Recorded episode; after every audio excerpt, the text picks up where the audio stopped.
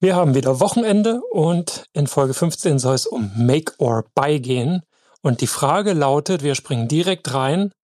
wäre es effizienter, Dinge, mit denen du dich in deinem Projekt heute beschäftigst, abzugeben, weil das nicht deine Kernkompetenz ist und du auch nicht effizient da drin bist? Die Frage kannst du natürlich ausdehnen von dir auch auf dein ganzes Projektteam, je nachdem, wie gut du die kennst, siehst du vielleicht auch, dass ihr euch mit bestimmten Dingen schwer tut, da entweder keine Kompetenz oder keine Geduld habt für die Dinge, daran keinen Spaß habt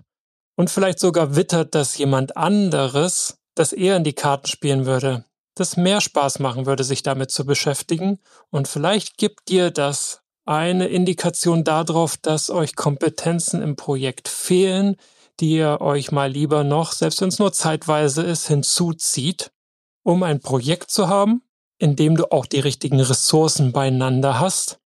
und selber dich auf die Dinge konzentrieren kannst, mit denen du einen Unterschied machen kannst, mit denen du schon weißt, dass du einen Unterschied machen wirst, weil das einfach dein Ding ist und deine Kernkompetenz trifft.